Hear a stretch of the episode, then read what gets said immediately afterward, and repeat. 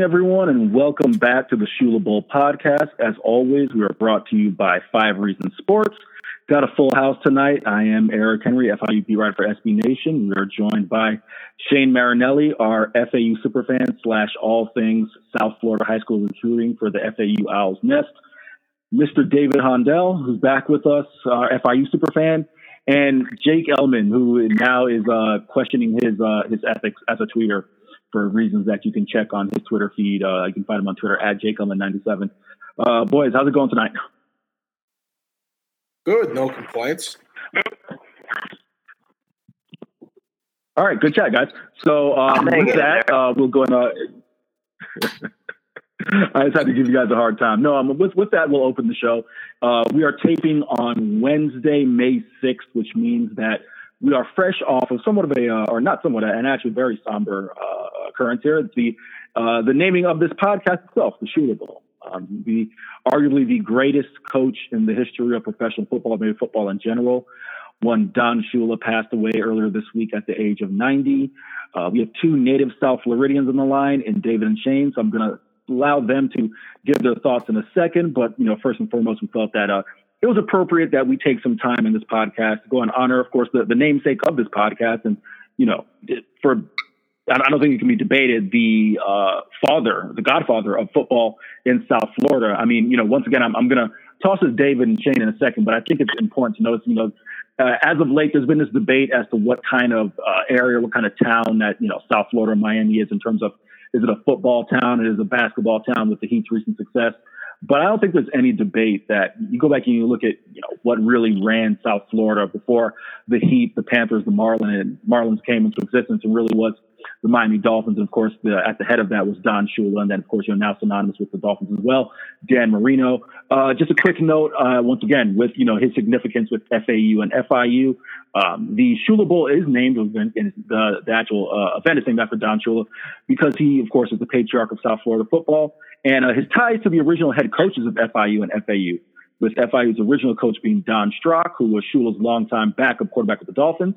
And FAU's first head coach was Howard Schnellenberger, and that was Shula's offensive coordinator in the early 70s with the Dolphins team, including the legendary um, undefeated Dolphins team that went 14 and 0 in 1972. I believe the, the final record was 19 and 0. Someone can uh, can correct me on that if I have it correct uh, for that. Uh, for that, that's probably one I should know off the top of my head. I, I apologize, South Florida. I think it's seventeen. And I have the number wrong. It's yeah, 17 though, right? Yeah, it's 14 games. Yeah, 17 and 0, and then three playoff games. No, no, no. 17 and 0 was the final record. Was, no, was no, final, no, I know. Final, yeah, 14 because, games and 14 games and three play and 14 regular season and then games three playoff. playoff games. Yes. Right. Right, right, yeah. So, just of course, wanted to you know start off with uh, honoring uh, Mr. Shula's uh, contribution to you know this entire podcast, of course South Florida as a whole. I mean, you, you know, he's a South Florida institution. So, uh, David and Shane, um, I'll uh, I'll toss to Shane first. Hopefully, I'm not putting on the spot here. Just uh, any thoughts you want to add as far as Coach Shula in general? You've been a native South Floridian, whether it's Dolphins, FAU, Shula Bowl in general. I'll just let you take it away.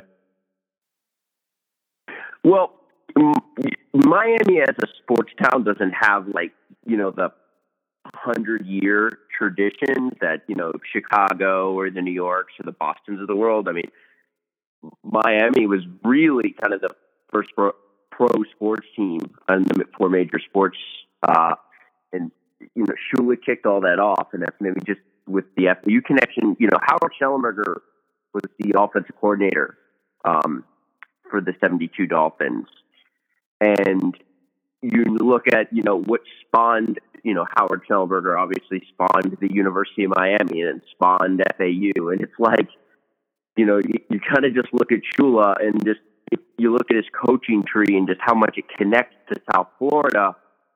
Um, it, it's just amazing, and then you know that the fact that the person and there was lots of controversy down here, and I know some of it brought up when Jimmy Johnson um, replaced, uh, you know, um, you know, Shula at the end.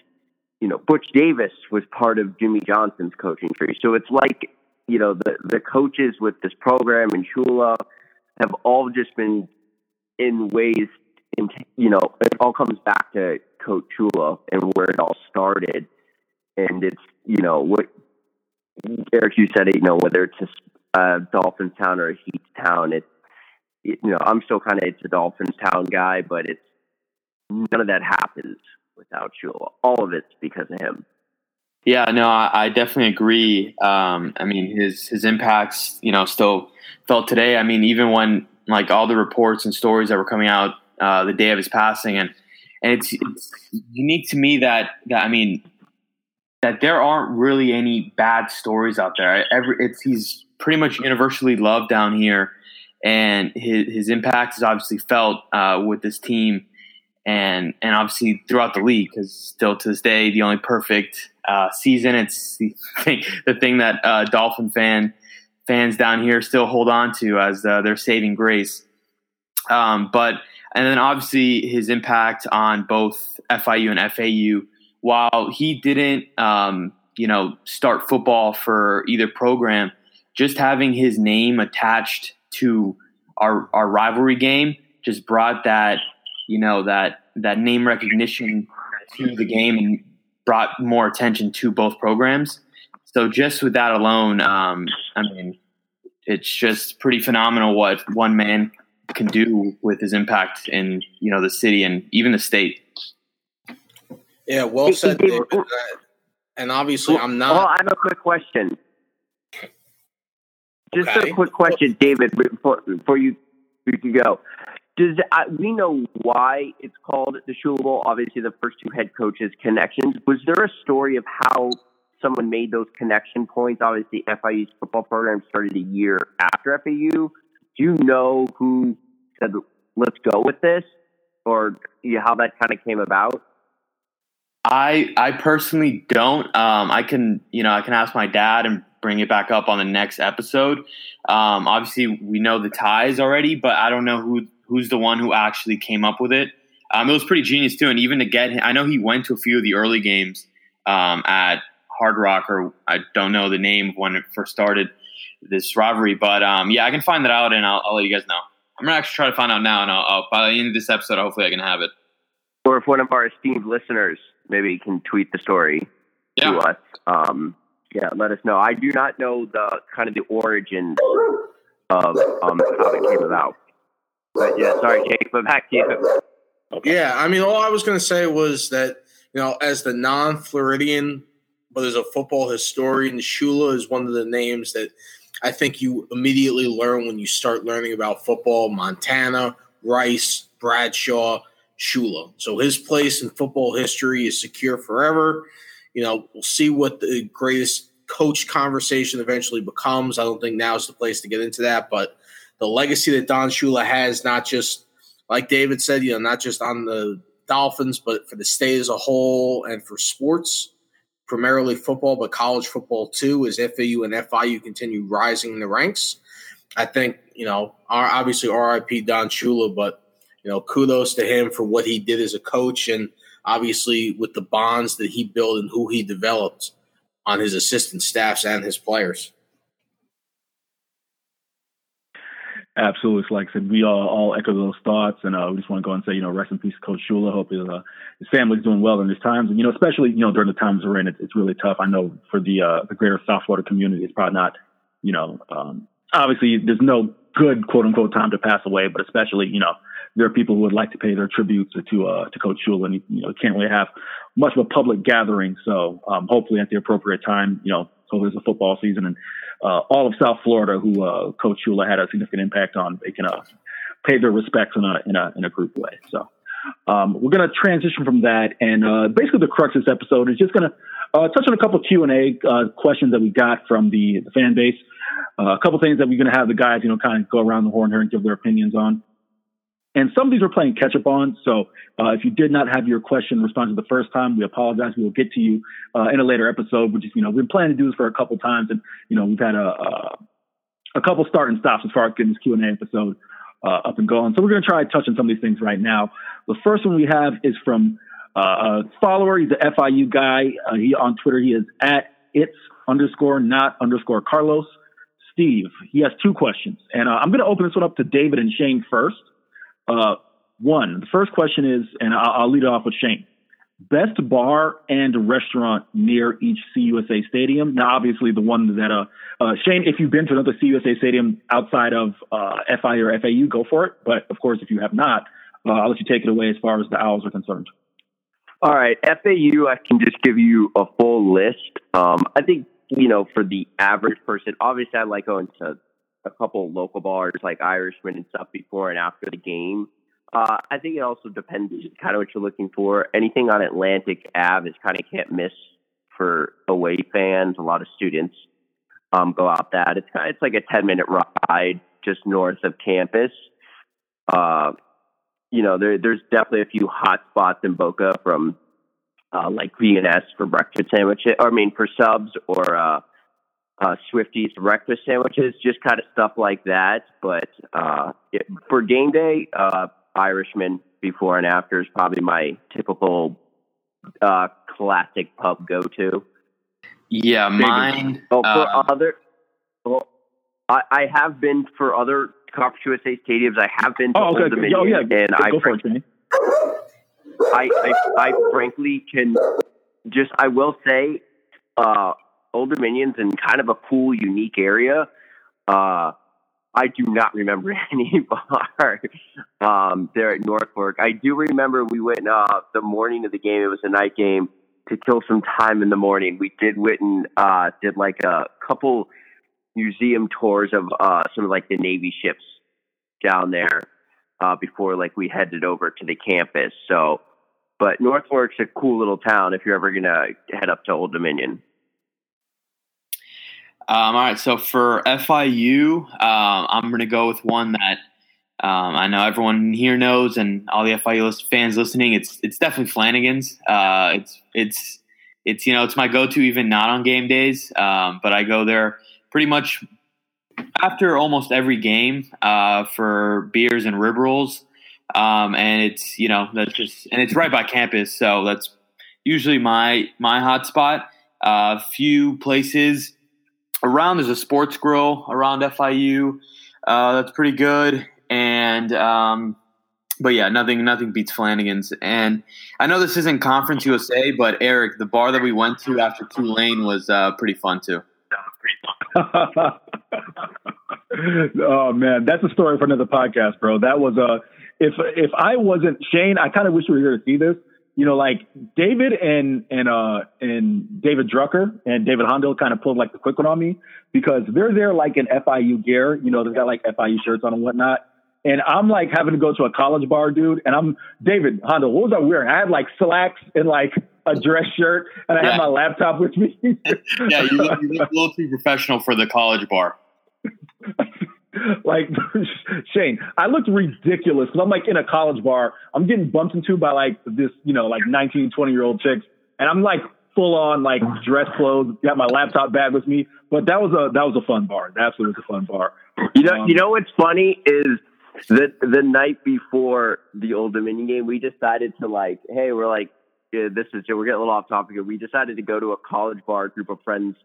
Um, it was like five or six alumni that from my old fraternity we walked in and we walked into um just a typical college bar like you know one where the floor sticks type college bar um yeah, right. and like nothing's over two dollars. And literally i mean we, we we were there for a couple hours but uh people eventually kids just started cussing us out eventually because I mean like two of us were wearing FAU hats, but I mean it was a kind of a funny moment, just us trying to stick out like sore thumbs, and then obviously a Conference USA opponent's bar. so I definitely can relate to how you were feeling, Eric. Uh, I'll go and give a quick answer here. Uh, one, uh, this is not a Conference USA bar, but for FIU fans who provided we have a contest next year at UCF, there are more than a couple bars I would recommend. First one, of course, being the uh, the old classic Knights Library. I absolutely recommend that. I would recommend um, uh, Saddle Up, or excuse me, uh, Saddle In, or whatever, whatever that country bar. They, they've named it like 10 different things sometimes at UCF. And I'd also recommend uh, Social House for uh, FIU fans who end up at UCF. But also, there is a bar at UTSA. Or go ahead, go ahead, uh, Shane. No, real quick before you go move way through, Eric, were you there when Devaney was there? I was I was a freshman. I had just come back from playing uh, NAIA ball, and I, I finished the rest of my freshman year at UCF. And uh, and yeah, I was there for it was Devaney's too, but yeah, I, I was there for that last year at Devaney's. R.I.P. R.I.P. Most definitely. Go, go ahead, uh, go ahead, uh, David. so from my when I went to UCF, um, I think it was through almost three years now. Uh, whenever the last time we played, I, yeah, it was almost three years ago, which is crazy. Um, I I don't know if it was the night that uh, what was it? You said the night Uh, what was it? Yeah, the Knight Library. Yeah, I don't know if it was the library or the pub, but it was. Oh, yeah, that's the that's the place. Yeah, so when I when I went in there, it, it was just exactly what Shane was explaining earlier, like the sticky floors and and honestly, it kind of smelled like vomit, but um, it was honestly such a good time.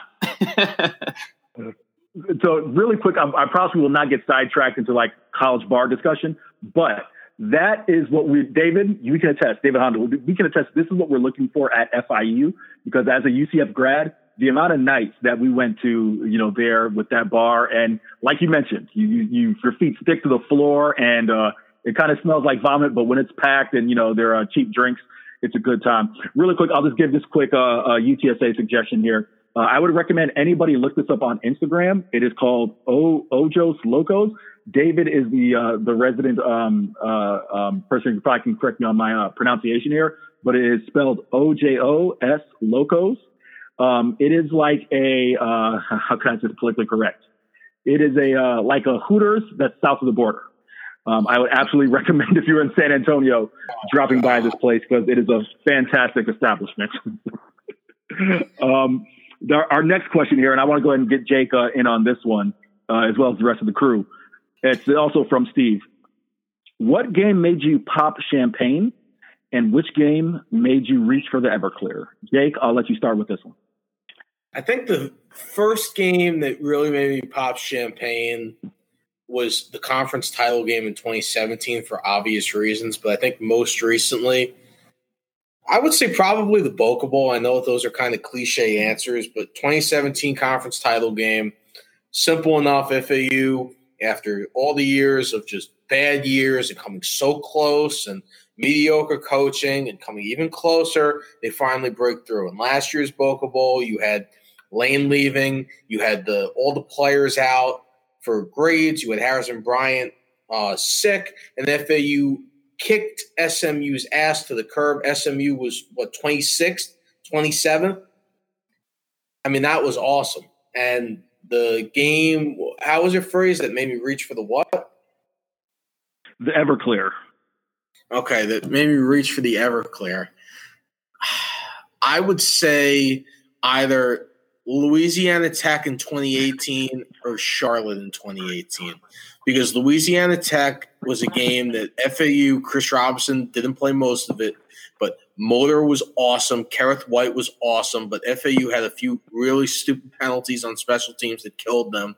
And Charlotte, just another one of those games where FAU seemed like they had it, but they couldn't close. And you had Jonathan Cruz kicking a 56 yarder and DeAndre Johnson is trying to lead FAU downfield and they stall out and just a season that began with so much hope fizzled out at five and seven. So kind of cliche choices. I'm not going to throw games like UF in 2015 in there or Charlotte in 2016 in there. Just those, those games in the Lane Kiffin era were the highs, the absolute highs, and the lows that really made me say like, "Oh my God, FAU, why, why?" Since David's having struggles concentrating right now, we'll go with Shane next. Uh, one that made you pop the champagne and one that made you reach for the Everclear. Uh, I'll just I'll be quick about it. The 69 point game versus North Texas.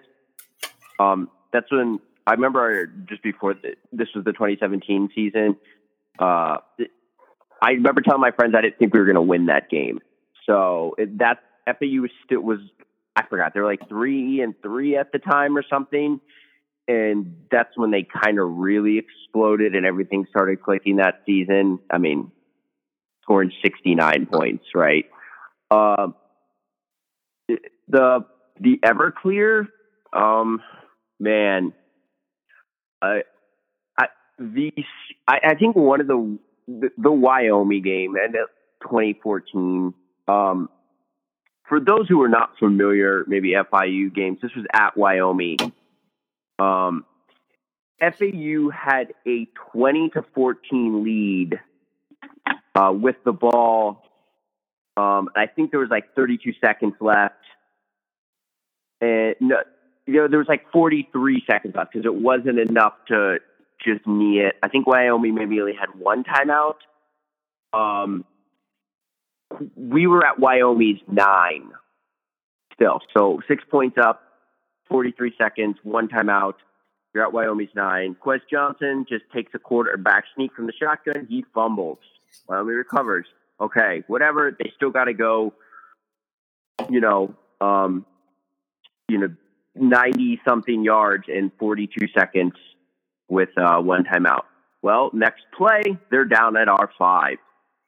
Um, and then instead of letting Wyoming score and maybe us getting the ball back with 50 seconds, I can't remember the exact time, with some time left on the clock to try and kick a field goal, Charlie Partridge stuffs them three times and just um, th- then lets them. I think I have the score wrong. Actually, they Wyoming kicked a field goal to win the game, so we stopped them instead of letting them score to take the lead, which I forgot that score, but they kicked the field goal to win. Um, it was just kind of the all we had to do was need the ball to win the game. That's it. Um, and they didn't do it. It was just kind of a microcosm of the Charlie Partridge era. All right. I'll go. so- ahead, or, or go ahead. Or go, or go ahead, David. Go ahead. I'm sorry. No, no, no worries. Um, I'm, I mean, my pop champagne is very cliche and the easiest um, answer I can give. It's the UM game. I mean, there's till this day, there's no greater game I've ever been to that I've, I've felt. I, I think I felt things that day that I've never felt in my entire life. Um, so that's just the easy answer. But for the Everclear, um, it you know I wasn't eligible to drink uh, back in the day when FAU beat us in overtime at a Shula Bowl that cost us a bowl bid. Um, that they came back from 14 points. But the game that really sent me down a downward spiral was when we, we lost to Marshall at home in 2018.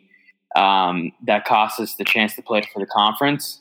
So that was uh, that was brutal, and we lost by what three points? I'm not mistaken. Um, but yeah, that was 28, those were 28 25.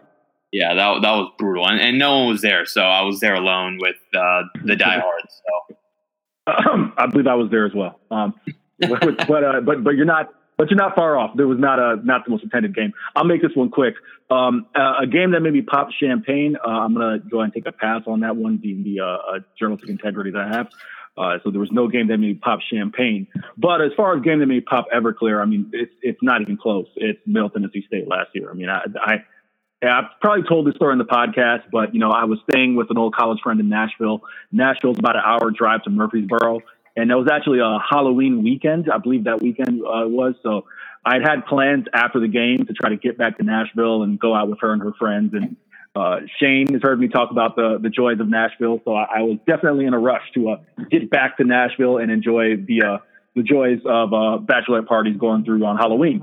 Uh, unfortunately, that was a monsoon and it was not fun. It was cold and it was rainy, and having to wait for Coach Davis after the press after the game for the presser was not fun as well. So uh, that definitely one that made me uh, reach for the Everclear. Uh, our next question comes from at Roll Owls on Twitter. Uh, I'm pretty sure, uh, you know, David. I think we'll just uh, well, actually, I'll leave to the open up to the entire to the entire panel. I think David and I will take number one. Um, and the rest of the crew can take two and three. It's a three part question. First part, David, will Butch ever win CUSA? Obviously, I'm going to take a pass on that one. So, David, I'll, I'll let you and uh, I'll let you jump in on that one.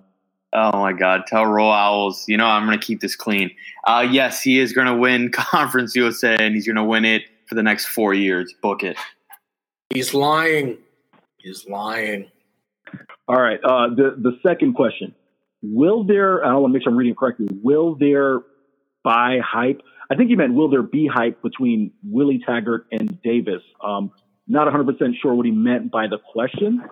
Um, but uh, will there be hype between them? I mean, I, if he's asking, will there be a, a hype between both of them, like there was between uh, Coach Davis and Coach Kiffin? I think the answer is yes. Um, not exactly 100 percent sure what that's going to be. But I think this third one has a lot of meat on the bone. That I think everyone can jump in on this one. Campus tailgate comparison between FAU and FIU. Um, Shane, do you want to go and jump in on time out, Eric, real quick. I, I, I, just yeah yeah. Real quick, can I comment on number two real quick? yeah, no, of course, of course, go for it, man. Of course. No, I, I, I think, I think after year one, I think the schools itself will decide how much hype there is. I remember we did a podcast on how much how FIU practically promoted the UM game for two weeks, ignoring the Shula Bowl, right? So was there even hype with Lane Correct. and Butch last year? Right. So I, I, it, I think it's up to the schools, and their marketing department to create that hype. And obviously, you know, we always, you know, any generic sports radio question with these games is they both have to be winning, but they're not the coaches that are going to give you the sound bites like Lane, but you know, they they both have deep ties to the state of Florida, and the schools are rivals. I mean, I, I don't buy the coach.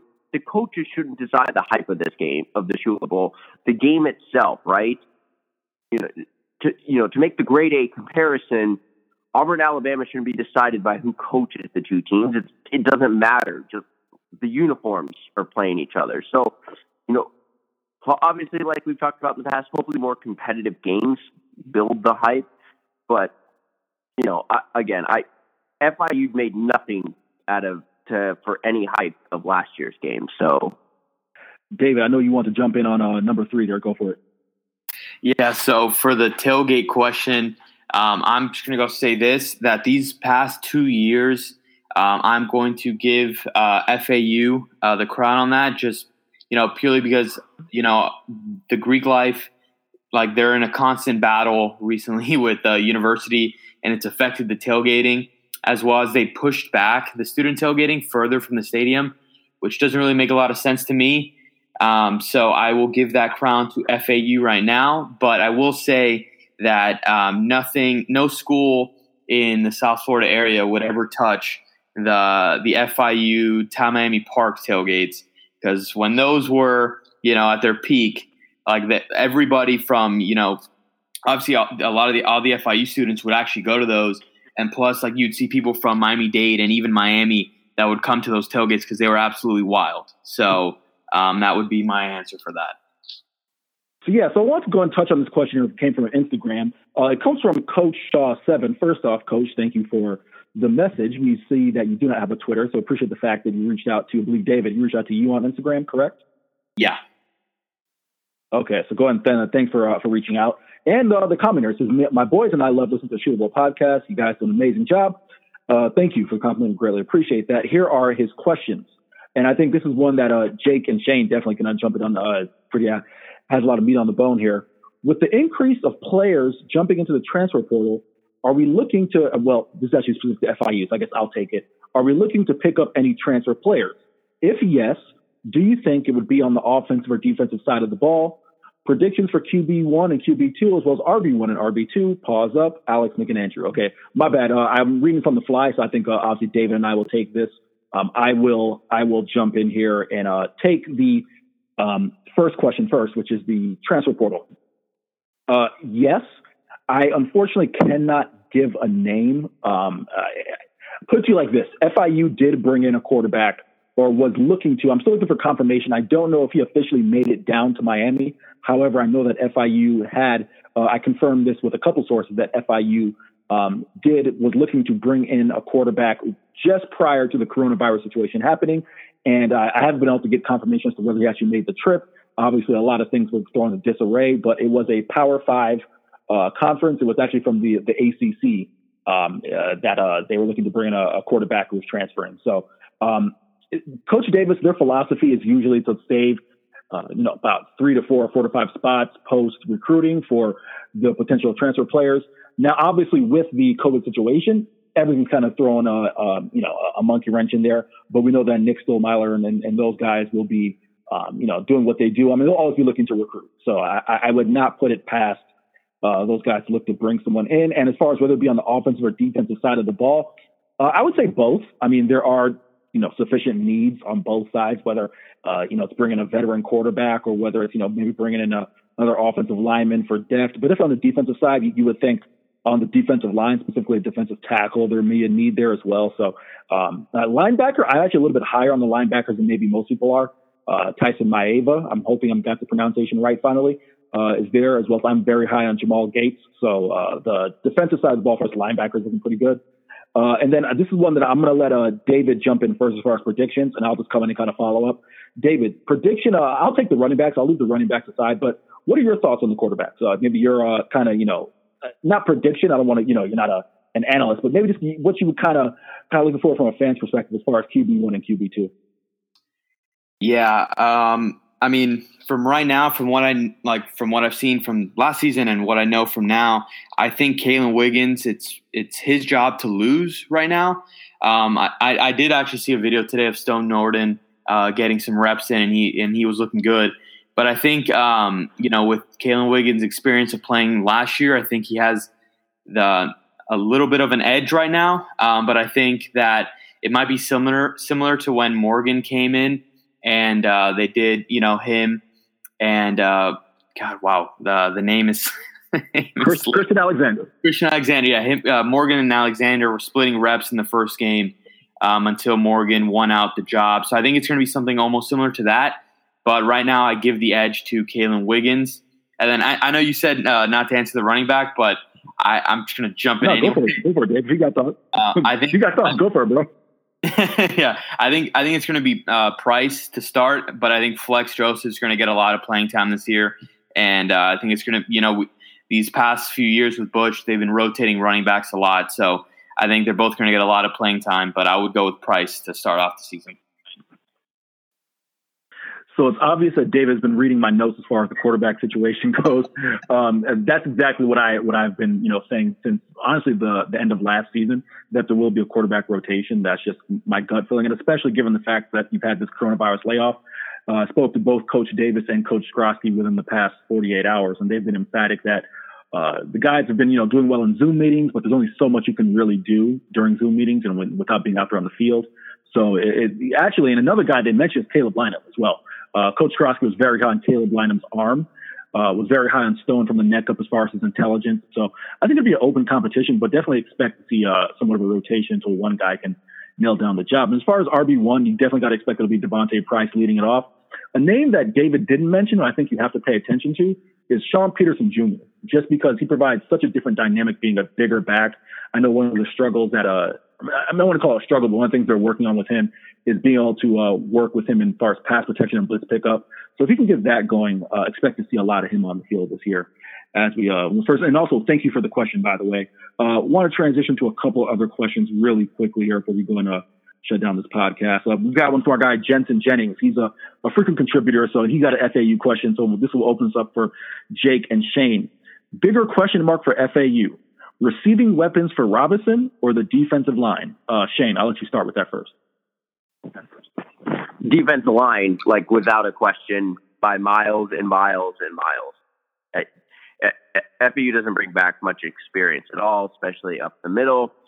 Um, receiving core, obviously, with the transfers they brought in, uh, I'm sure they'll be fine there. But uh, defensive line, you know, they had a vet group last year, and you know they don't this year. They have a bunch of young players, and if you uh, anyone peeked at my article I wrote about, um, you know, kind of a little bit of a tricky situation FAU and other schools are in scholarship situation wise, and some of the the risks Lane Kiffin took with the roster and how they recruited. It's it's provided kind of a gap, you know, where last year you had seniors and a lot of seniors on the D line and not a lot of sophomores and juniors to kind of be the vet guys this year. So um, you know, who knows if, if FB's going to be paying for it this year. Okay.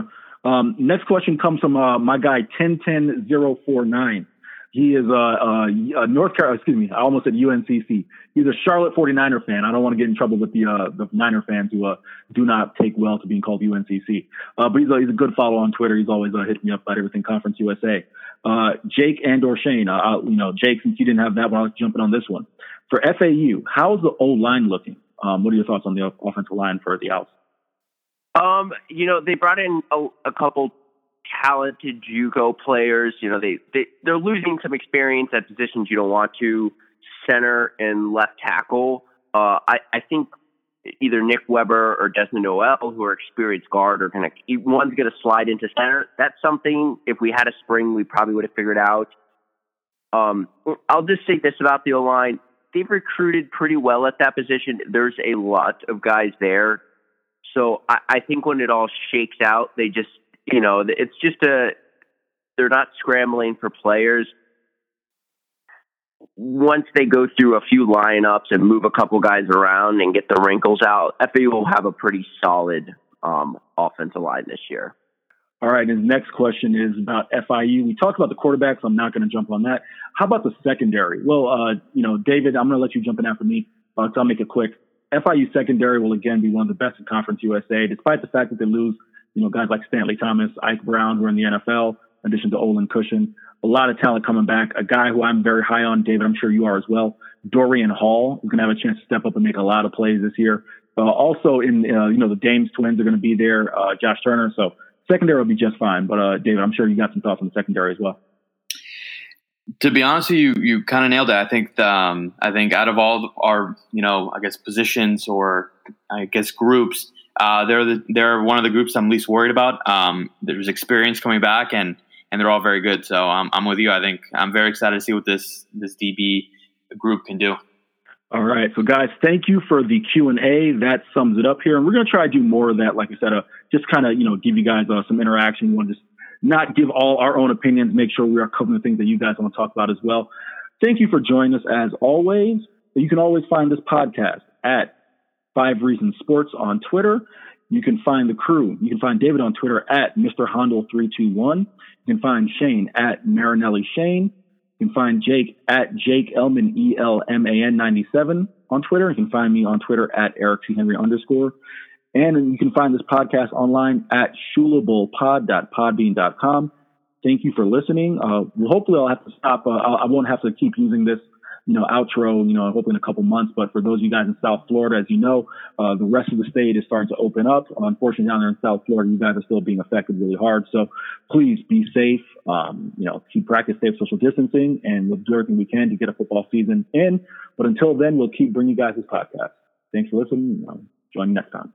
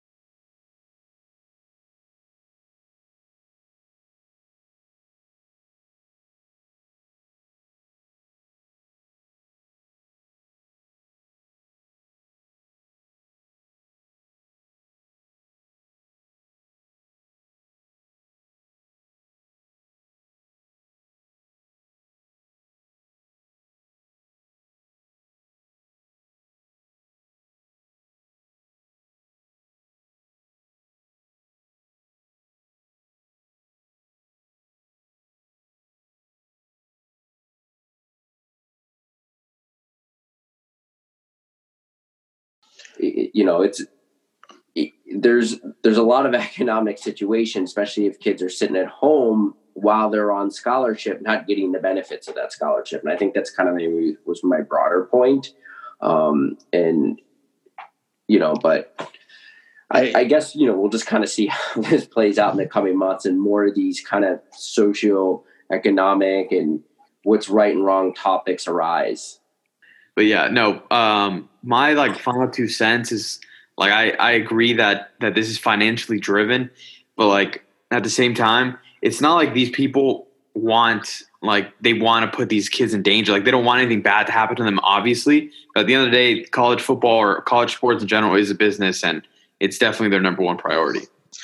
All right, so really quick, we have a special guest joining the Shula Bowl podcast. He has a standing open invite. This will not be the last time you hear his voice. He is my next door neighbor at the Tyson Rogers press box at Riccardo Silva Stadium.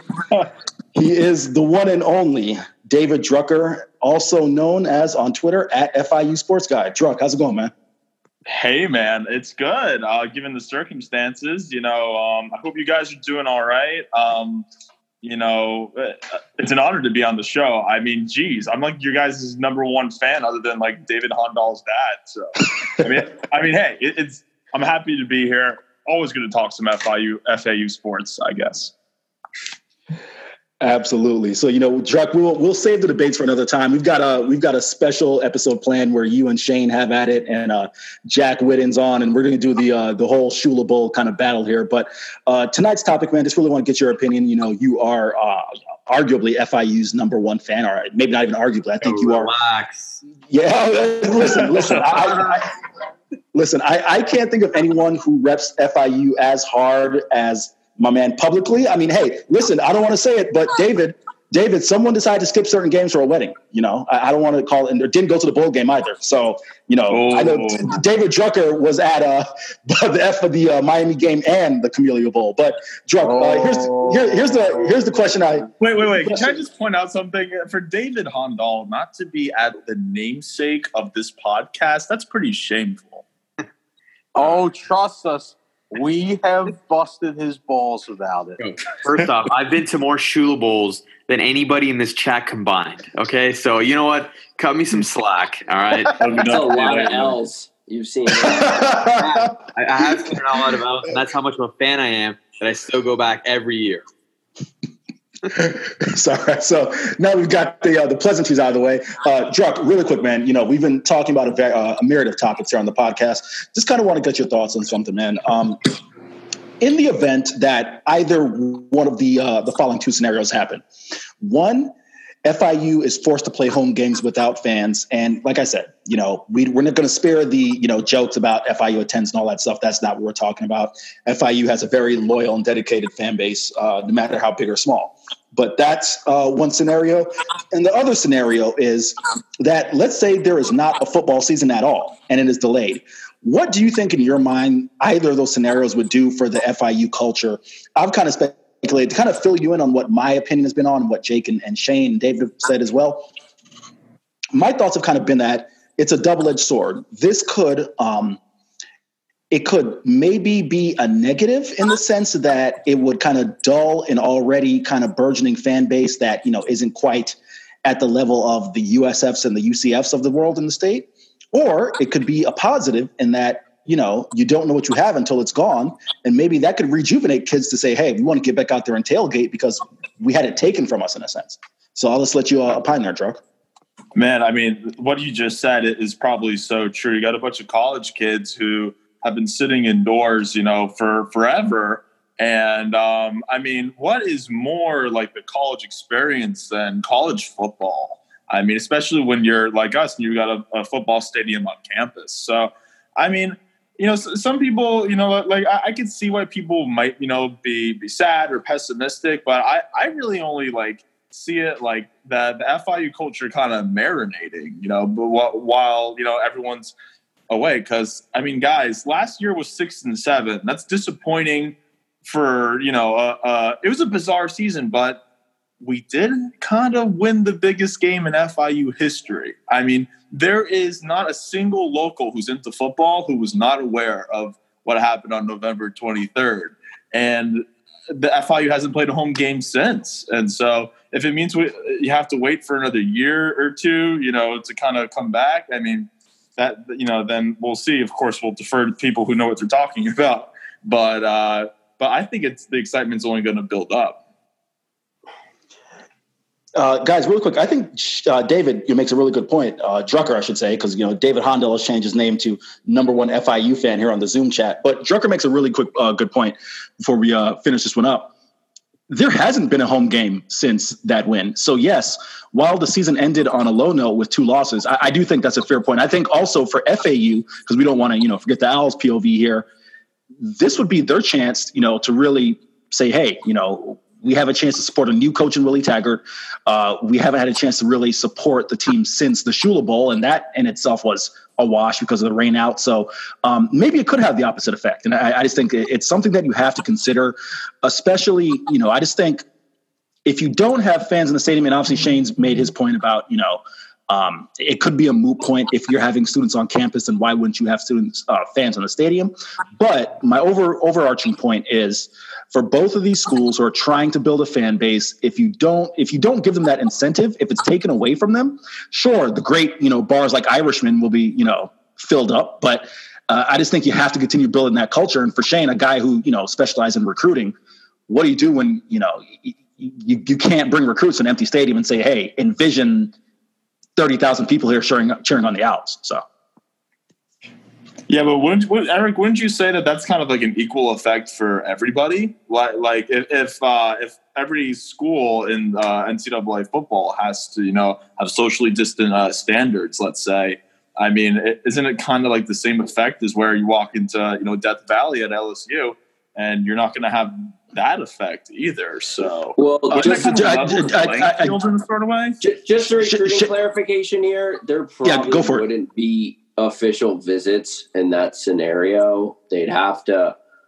I mean, if you're doing an empty stadium, you're definitely not letting kids travel, right? If you're LSU, you're definitely not letting you know you're not uh, kids from the Panhandle of Florida to come for an official visit. If the stadium's empty, it's going to be necessities only. Cameramen, football coaches, trainers, right? A recruit and his family is not coming. So Okay, that, that, that, that's that, that, that's a fair point. That's a fair point, Shane. But I, I just want to quickly, and it is an important point that you made. You know, for the clarification, Drucker, uh, to quickly hit on your point. No, it's not an even playing field because at LSU and Death Valley, I've seen it on ESPN on Thursday night or Friday night on Saturday night, and at the Cage, I haven't seen it because my ESPN Plus stream isn't exactly working properly, and or there hasn't been twenty thousand people inside that stadium since I don't know. Shane was an undergrad. Or no, no, no, no, shit. I won't even throw Shane on the bus. I'll say the last time there were 20,000 people in that stadium was FIU UCF, and I was there. So uh, that's the reason why I make the point. How I was old an is undergrad That's a for a really long time, so don't go by my age.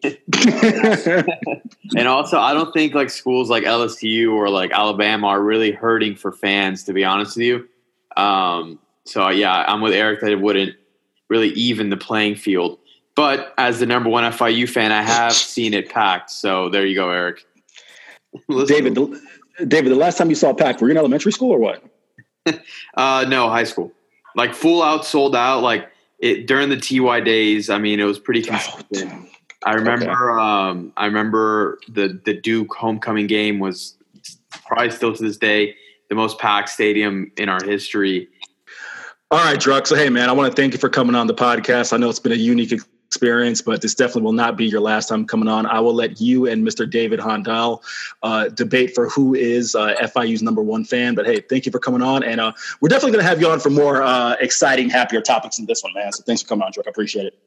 Yeah, definitely. Thank you for having me on the show, and uh, I'm looking forward to the future episode where uh, Shane and I get to scream each other about how many tenths of a mile FAU is from the beach. I'm not in that argument. That's not me. Don't even. I don't care. I, I can tell you right now from experience, Shane's head will spontaneously combust if that argument ever makes an appearance on this podcast. But with that being said, uh, I want to thank everyone for listening. As always, you can find the podcast at shulabowlpod.podbean.com. And you can find it on Twitter, Twitter, excuse me, at the number five Reason Sports. Uh, and you also find us on Twitter at Shula Pod. Thank you for listening. And uh, please, the only way we can grow on this podcast is by leaving us feedback and reviews. So please feel free to DM us. Last time I said uh, DM the bad reviews to Shane. This time, DM the bad reviews to me. I will take the brunt of the uh, of the pain on this one here. Um, last thing, say, uh, guys, please uh, please practice safe social distancing and stay safe. Take care, and uh, we'll get back to football eventually, guys.